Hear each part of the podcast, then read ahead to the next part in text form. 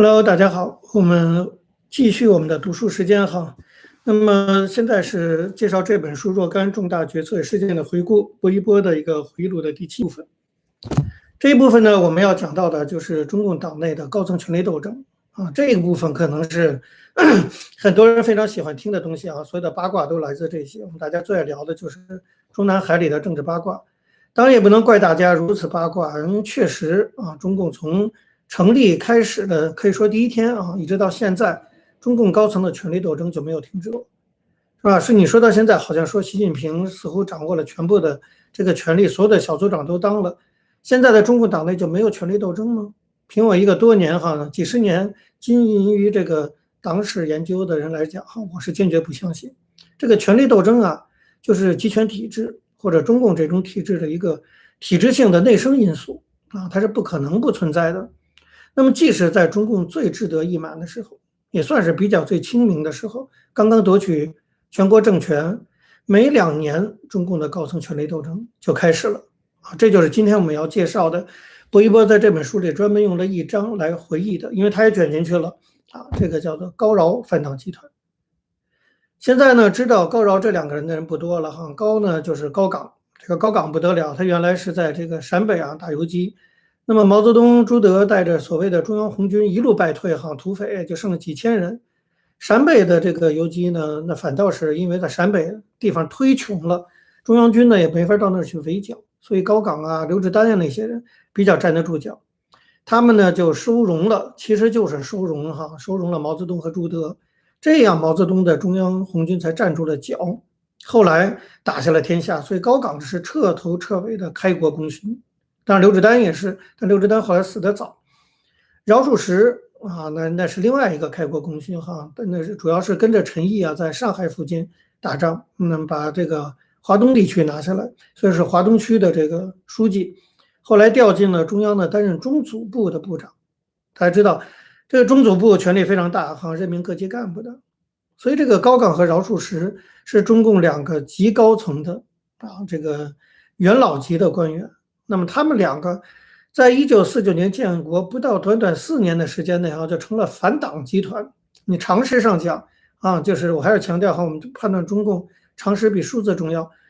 常识上讲，这都不可思议，对不对？这个一个人啊，把自己一生放进去，建立了国家，然后四年之后就反这个国家，反这个党，你信吗？啊，中共有很多就是我们只能问你信吗？反正我不信这样的事儿。所谓的高岗反党集团就是你信吗？对不对？用了一辈子为这个党的建立、统治的建立、为这个国家建立付出心血，然后建立了没几年，开始反对这国家、这个党，有病吧？高高饶两个人当然没病。那问是到底是怎么回事？先说这个高岗。高岗呢，其实是毛泽东心目中的接班人。高岗真的是比较能干啊。这个你想，他从陕北后来在东北，都整个东北是高岗在处理。啊，高岗后来成了东北王，然后又跟苏联接触。他不管是在陕北还是在东北，他工作能力是非常强的一个人。那么，我前面几节课已经反复讲过哈，这个毛泽东呢，对刘少奇可以是刘少奇对他就是个鸡肋，没刘少奇也不行，因为过去白区党都是刘少奇领导。那有了刘少奇呢，毛泽东怎么看怎么别扭。所以其实呢，尤其在一九四九年、五零年，我前面已经讲过哈，大家可以看前几期。如果你要想连续起来听的话，就是毛泽东和刘少奇就有了一系列的治国分歧，从对工商资本家到到农村啊等等这些政策，所以毛泽东早就不爽刘少奇了，看着就烦。所以毛泽东呢那时候其实心目中真正的接班人，明眼人都知道就是高岗。高岗对毛泽东也是忠心不二哈。那么高岗呢，当时呢被毛泽东钦点，毛泽东是中央人民政府主席。副主席呢有三个，什么张澜呐、沈钧儒啊、宋庆龄，那都是冲架子，我们都知道花瓶。那么另外一个副主席呢就是高岗。你看，当然还有朱德啊等等，那把高岗摆在这个位置，你看毛泽东对高岗的重视。另外就是到了一九这个五三年的时候啊，这个当时的中共的整个的行政体制，就是在各省之上还有大的区哈，还有大的局，华北局啊、西南局啊等等。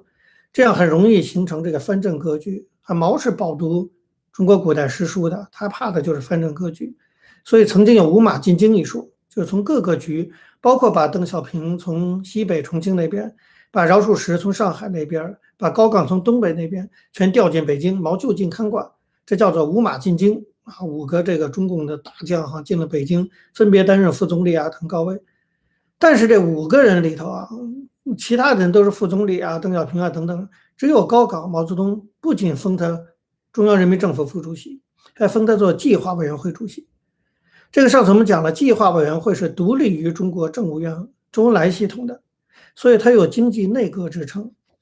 所以呢，这个高岗既担任了这国家副主席，又当了这个计划委员会主席，实际上在经济上跟周恩来是这个分庭抗礼的哈。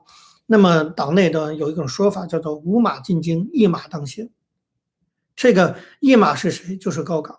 你可见毛泽东对高岗这种信任，以及高岗在党内的这种地位。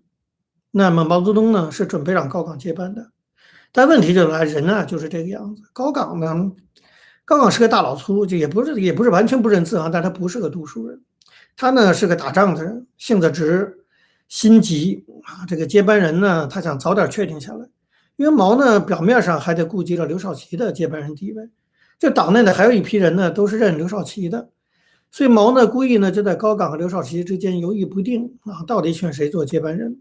这个其实毛内心是主意高岗的啊，但是外界呢毛不讲话，那高岗就有点急。高岗是大佬，做，刘少奇读过书，稳得住，沉得住气，心想咱就慢慢耗，看谁接老毛的班儿。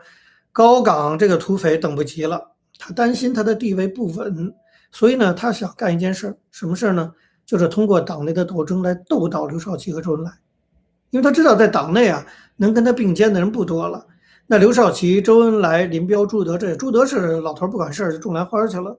林彪呢，病得要死，天天的哈喘不上气儿了。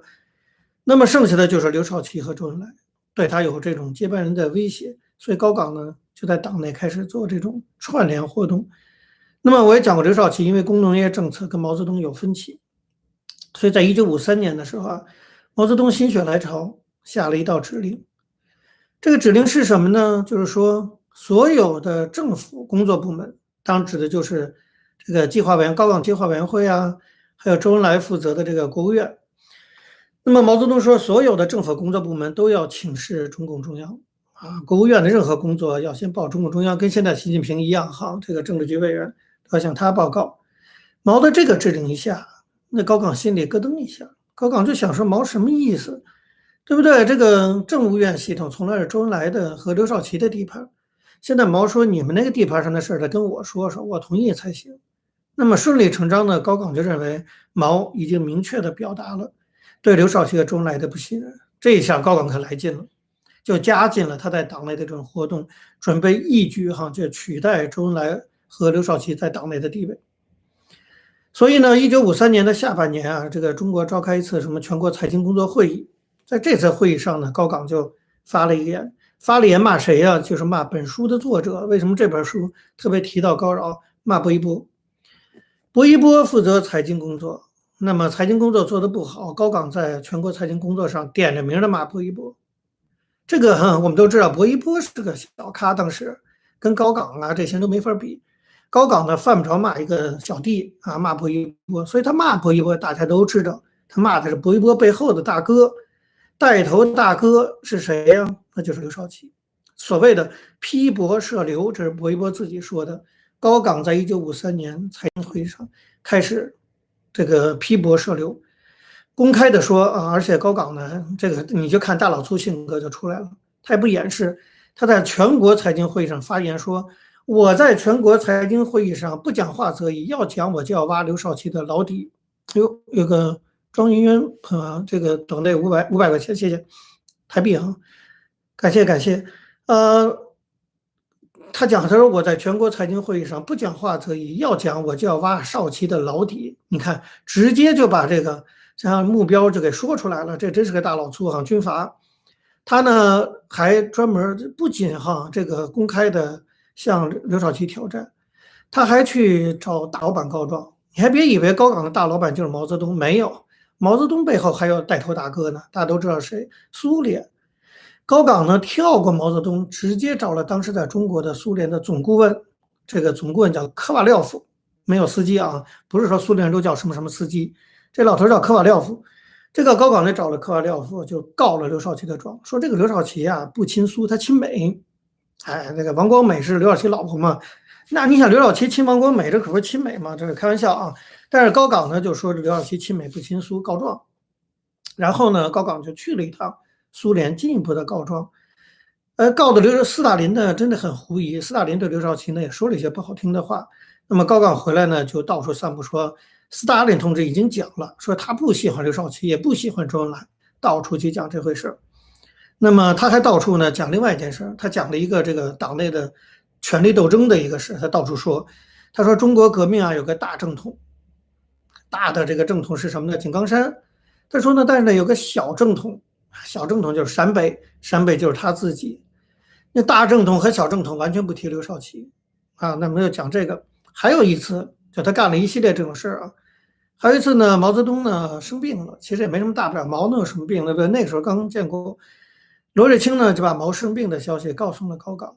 这个高岗呢回去以后就跟他的秘书讲，他说：“你啊，给我注意着啊，一旦有主席病重的消息，赶快告诉我，咱俩立马就返回北京，因为现在党内啊没有一个人能撑得起来。”那意思就是说，毛一旦有病或者有点什么三长两短的哈，我得赶快回北京，我就得准备接班。这样的话，你想以中共党内的那种哈，这种这个传播的速度，很快这种话就传到毛的耳朵里了。这个高岗的这一系列举动哈，那个甭管毛泽东多么的热爱还高岗，多么的喜欢高岗，这一系列举动，那这是我的评论哈。其实我们了解党史都知道，非常的触及到了毛泽东的禁忌。这是触碰毛泽东的底线的。你比如说，一个就是说，这个毛现在攻击的是刘少奇和周恩来。那么刘少奇管党，周恩来管政啊。毛泽东是，他管呢，他就是管这个刘刘少奇和周恩来，他管党的这些高级干部，他什么也不想管，但是他管女人，对吧？他忙着玩女人呢，闲空了看看书啊，吃着红烧肉啊什么，他不想管任何具体的事情。但是所有报告他要看，除了阶级斗争之外，别的具体建设的事情他没兴趣。那么具体的党的组织啊什么，他更懒得管，谁当什么哪个省的省委书记，就是让刘少奇决定去啊。这政治上的事儿、政策的事儿，让周恩来决定。那你现在要把刘少奇、周恩来都打倒，那意思是谁干的，是吧？毛泽东就觉得要没了刘少奇和周恩来，他也难办。那么高岗呢，现在一心要把刘周打倒，毛呢就有点不乐意了，就觉得你即使接班，你也不能把这些人都打倒啊。第二个，毛泽特别忌惮的一件事，就是跟苏联的关系。谁跟苏联好，毛讨厌谁。现在是高岗，接下来我们会讲到就是彭德怀。这个高岗和彭德怀都因为是军队的关系，所以跟苏联的关系好。这个是毛泽东内心一个非常大的忌讳，因为毛非常讨厌斯大林，讨厌苏联，在表面上见了啪就一立正，大哥你好都这样，回头就骂什么玩意儿啊！这就是毛和斯大林之间啊。杨奎松先生专门写了毛泽东跟莫斯科的恩恩怨怨很厚的一本，大家有兴趣可以去看。这毛特别的讨厌苏联，那谁跟苏联好，谁就触碰了毛泽东的禁忌。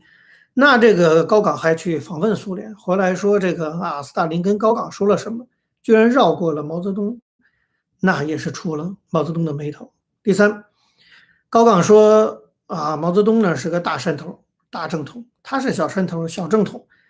这句话明摆着就是他把他野心给暴露出来了。毛呢，我们都知道哈，这个他后来真的确实是犯了这个多疑症。生理上讲啊，我认真的讲，从医学的角度讲，毛越到晚年，他的这个多疑症越严重。那很早毛就有多疑症。那么有多疑症的人，听见有人讲哈，说哎呀，主席你大山头，但我是小山头，毛就觉得要取代他。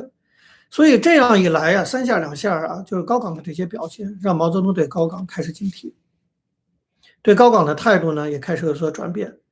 但是，所有比这些问题更严重的问题，高岗干了件什么事儿？高岗找死，他干了件事，他就干了件跟现在听起来说我们还应该鼓掌支持的事儿哈。他说应该军队国家化，但是他没有讲军队国家化这个现代名字，他就是一军阀，他呢不懂军队国家化，但是他反对军队跟党联系在一起，这搁在今天直接十八年哈送到京城去。那么高岗说什么呢？他说呢，这个党啊，中国共产党是军队创立的。他说呢，军队里的党才是党的主体。坦率的讲呢，其实事实就是这个样子啊。中共是枪杆子打下来的江山。这个毛泽东提出党建立在连队上，所以军队的那个党的系统才是党的主体。高岗说的没错，整个中国共产党是打出来的天下，所以中国共产党是军队创造的，这个其实也没错。但是你话不能这么说，因为军队毛泽东早就打不打仗了，他就懒得管军队了，他当国家主席呀，他在那玩女人啊什么。哦，那你现在军队变成说要凌驾于党之上，毛当然就不敢。你看，一直到今天，中共始终强调党对军队的绝对领导权。那你高岗居然提出说军党论不是党军论，那当然就触的这个，我觉得是高岗最得罪毛泽东的地方，也是毛泽东下决心要搞倒高岗的地方。那么毛一最怕的就是军队脱离党的领导啊，这一条呢超越了毛最后的一条底线。那么据邓小平啊，后来邓小平自己也回忆，邓小平说高岗的背后还是有高人的，邓小平点出来了。邓小平说高岗背后是谁呀？大家能猜吗？谁在背后怂恿着高岗去跟刘少奇和周恩来斗，试图取代毛泽东？谁有这个本事怂恿高岗干这些事儿？有人能猜猜吗？瞎猜一下哈。有人说：“哎呀，老师说豆腐三碗，三碗豆腐，老故事没意思，什么乱七八糟，老故事才听听才有意思呢。要不你老听听看，老看《天龙八部》干嘛？这又重播了。有没有人知道谁怂恿高岗？”谁有这个本事在党内怂恿高岗？你就看党中共党内这种权力斗争的错综复杂，没人猜得出来，不是我。那背后其实是林彪。邓小平后来说是林彪，这比较可信啊。我觉得邓小平说的比较可信，因为一直到文革前，大家都知道林彪后来就不受毛泽东待见，一直不受毛泽东的信任，所以林彪干脆就托病不出，反正你也别招我，我也别招你。后来到了文革了，毛泽东要打倒刘少奇和周恩来，这才重新启用了林彪。以林彪为中共建立的功勋，在党内不排第三也得排第四。为什么一直到文革前都那么默默无闻？我觉得跟他这次怂恿高岗也有关系。啊，其实他在背后，当然毛就没有想动到林那个地步，而且林那么狡猾，他躲在背后嘛。但是我觉得跟高饶反党集团这事是有关系的。后来这个高岗不仅有了林彪支持，他还想获得更多的支持，他就找了两个人想拉拢他们。这就是高岗大老粗的地方哈。他高岗讲说这个，呃，找了陈云和邓小平，说呢，这个如果以后有党的副主席，他跟陈云说，我一个你一个，咱俩就把副主席分了。跟邓小平大概许了一些诺。陈云和邓小平跟高岗说，哎呦，您说的真好，太棒了，我们以后老跟着你。说完之后，高岗前门出去，俩人后门出去，撂脚就奔了中南海告密去了，告诉了毛泽东。这个陈云和邓小平是两个，这个这个这。告密者哈，就是你跟党内这种斗争是非常的这种艰险的哈，所以告了密。毛听了之后就更警惕了，说你怎么都开始安排人事了，居然瞒着我，而且尤其饶漱石是高岗的好朋友，高岗的马仔又担任中组部长，这毛当然就更加的担心。那么在这种情况下呢，到了一九五三年十二月，毛泽东终于出手了。我们来看看哈，薛定谔的大刀说垃圾，不知道谁呢？说谁呢？哈，要是说我。我就把你给删了，你才垃圾，你全家都是。哎，好。那么，一九五三年十二月呢，毛泽东出手，他召开了一次政治局会议啊，说了一句话，他说：“这个北京有两个司令部，一个呢是以我为首的司令部，一个呢是以别人为首的司令部。”他没点名，党内都明白，他说的就是高岗。后来大家记得，毛泽东发动文革也是说有两个司令部，一个是他的，一个刘少奇的。你看毛这一，他就他就会搞这一套啊，他不文革那些东西都不是啊，什么新的创造，都是从建国刚一开始就有了，包括两个司令部的说法，在所谓反高饶反党集团上就已经这么说了。那么这么讲了之后，大家都知道毛要动高高岗。一九五四年二月的时候，中共召开七届四中全会，通过了关于增强党的团结的决议，批评高岗，把高岗撤了职。这个会毛专门让刘少奇主持，恶心高岗。对不对？你不就是要斗刘少奇吗？我就让少奇主持，等于重新肯定了刘少奇的接班人地位。这个时候，高岗已经知道自己完了啊。那么后来党内也开了好几次会，让高岗、饶漱石检讨。高岗和饶漱石两个可是开国元勋呐，那个他们两个和而且是打仗出身的，拍出盒子枪就拍桌上那种人。饶漱石呢是个文人，还还是气还弱一点。高岗气很壮啊，根本不服，拒不检讨。啊，让他检讨，他就不检讨。回家之后就开枪自杀，那就死给你看。想让我检讨，没没门老子死给你看也不检讨。高岗这脾气还是很大的啊。这个结果呢，那枪被警卫员夺下来了，没死成，没死成，继续受批判。啊，开除党籍啊，什么等等之类的。这结果到了一九五四年八月，高岗再次自杀，这次服毒，这回没人看见，大晚上可能偷偷的没开灯，服了毒了，这回死了，自杀而亡。你想看，一九五五到了一九五五年，中共才正式宣布说，党内出了一个高饶反党集团。建国第六年，居然出了一个高层的哈，这人民政府副主席反对人民政府这种事儿，共产这就共产党常有的事儿。总书记赵紫阳反对，呃，担任的这个党的总书记的一个人反对这个党，那这邪门的事儿吧。然后人民政府的副主席反对人民政府，是共产党常干这件事儿啊。什么开除两人党籍，饶漱石关到青城监狱，高岗已经死了。你可以想想看，建国才四五年，建国功勋高岗就这样被逼死了。这就是中共啊，始终有内部权力斗争的一种传统。这个传统到今天也没有停止过。我们稍微说远一点的话，这个传统其实延续的是封建社会传统。我早就讲，中国共产党本质上它就是个帮会，它要建了国，那就是个朝廷。其实它就是个封建王朝，毛泽东就是皇帝，他只是名字叫总书记，叫主席，实质内容一点都没有变。啊，连纳妾什么这个宫廷里三千佳丽都没有变。你看中南海那个文工团都是给毛泽东背的，就整个都没有变。毛就是一个新的一个王朝，那么它也延续了这个中国封建王朝的特点。中国封建王朝的稳定有一个很大的问题，皇权的稳定有个很大的问题就是接班人的问题。它不像民主制度，民主制度没有接班人的问题，因为选举产生。啊，你要争取选票等等，你也不用去想谁接班。那你选出来了，到时候选不上怎么办？你想的是怎么争取人民和选票支持。可是，在专制政体下，谁接班是这个老皇帝一个人说了算，那问题就来了。很多人都想接班呢，那很多人就会打起来，有的人还把老皇帝就给杀了啊，为了自己当班。这就是集权体制、皇朝体制一个很大很大的问题，就它解决不了接班人问题，它一定会导致有权力斗争。在高饶事件之后，就是高饶事件本身就反映出来。你看，刚建国就开始争当领导人，就争太子、争储君，这种斗争一直延续到今天啊。那在毛的时代呢，就是更明显了。这个我们以后再慢慢讲到哈。不管怎么样，在高饶所谓高饶反党集团事件之后，这回谁的地位谁是赢家呢？当然就是刘少奇，他的地位更巩固了。毛呢，在高岗和饶漱在刘少奇之间晃悠来晃悠去，结果高岗这么。不懂事儿闹了一番之后呢，只有选定太子就是刘少奇，所以刘少奇在党内的地位一下就稳固了，没有人跟刘少奇争了。刘少奇也有点心高气傲起来了，然后他也成了太子了，成了储君了，党内的稳固的二把手了。这样的话，毛刘之间的矛盾呢，就更大的不可开交了。而且他这毛对刘少奇毕竟还是不满的，所以两个人的矛盾继续发展，一路战斗，一路厮杀，终于就杀出了一个文化大革命。倘若高岗没有死的话，搞不好就没有刘少奇的事儿。那么会不会有文化大革命，那都是另讲的了。所以，所谓高饶反党集团，这个中共一建政党内出的第一起党内高层权力斗争，实际上还是对未来中国的发展起了很大的影响作用的。如果没有刘少奇那么高的地位，奠定了党内接班人地位，毛泽东也不会忌惮他。毛也不忌惮他，也不一定文化大革命就以那种方式在那个时间点发生等等啊，这都是我们后话，我们以后再向大家介绍。